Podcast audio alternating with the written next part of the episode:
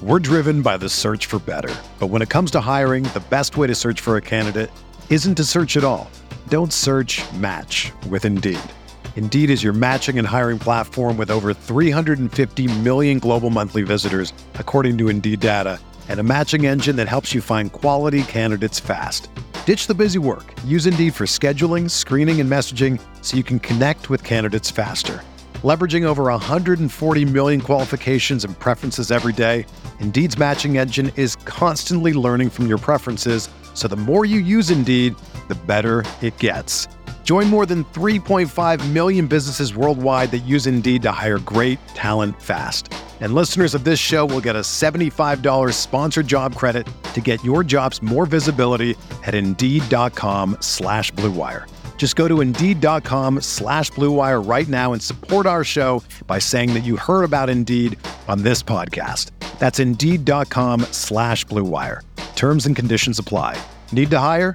You need Indeed. Hey, I'm Sam Pasco, and this is the Fantasy Bites podcast. For more insight and analysis, head over to rotowire.com slash pod. We first start with the latest RotoWire player news. In the NFL, Josh Dobbs agreed to a one-year deal with the Browns on Friday. Dobbs had a tryout with the Ravens earlier in the week, but will sign with another AFC North team instead. He hasn't taken the field since 2020 since he missed last season due to a toe injury, but he's healthy heading into the offseason and will compete for a depth role behind starter Deshaun Watson heading into 2022. In the NBA, head coach Nick Nurse of the Raptors said Friday that Fred Van VanVleet is expected to play Sunday against the Knicks.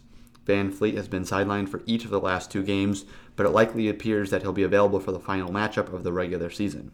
Since the Raptors have rested the 28 year old recently, it wouldn't be a surprise to see the team monitor his workload ahead of the playoffs. Now, turning our attention to some DraftKings MLB action. Day three of the MLB season is upon us, and we've already seen some explosive offensive performances. The Blue Jays, Rangers, and Astros all provided excellent stacks on Friday. There's likely to be more fireworks Saturday as we're approaching the back end of rotations. With all the teams currently on the same or similar schedules, we won't see any aces take the mound.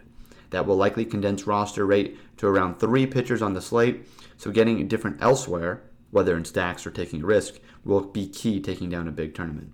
This isn't a great slate for pitchers, though the top option for cash games is Joe Musgrove. He maintained an increased strikeout rate in 2021 without giving up significant portions of the rest of the skill profile. As for this year, Musgrove should be relatively full stretched out after going four innings and four and a third innings in his last two Cactus League starts.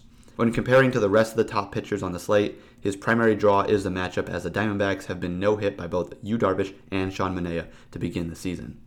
There's also Justin Verlander and Noah Syndergaard squaring off in an intriguing matchup between two past aces who lost all of the past year. Both look to be back in form during exhibition, with Syndergaard striking out seven across five in his final warm-up appearance. Meanwhile, Verlander threw a total of 13 and two-thirds innings and went five in his final tune-up. Given the matchup and past skill, Verlander is the preferred option for cash games. Syndergaard would be a nice pivot off him for tournament GPP options as well. Paying down would also allow some upgrades to hitters. One top target is Mookie Betts, as he represents a strong building block. He bats atop what is projected to be the league's best lineup, and it's playing at Coors Field. Betts is also valued at a fairly significant discount compared to Juan Soto, Shohei Ohtani, and even Starling Marte. For a value option, look to Cody Bellinger. He had a poor opening day performance given his 0 for 4 performance and was only one of two Dodgers hitters that failed to record a hit. However, he did not strike out, which is a reason for optimism given his K rate ballooning to 26.9% in 2021. As was noted with Betts, the Dodgers are at Coors Field for the weekend set, so if Bellinger continues to make contact, the hits are likely to come. For everything fantasy sports, sign up for a free 10-day trial on rotowire.com slash pod. There's no commitment and no credit card needed. Again, rotowire.com slash pod.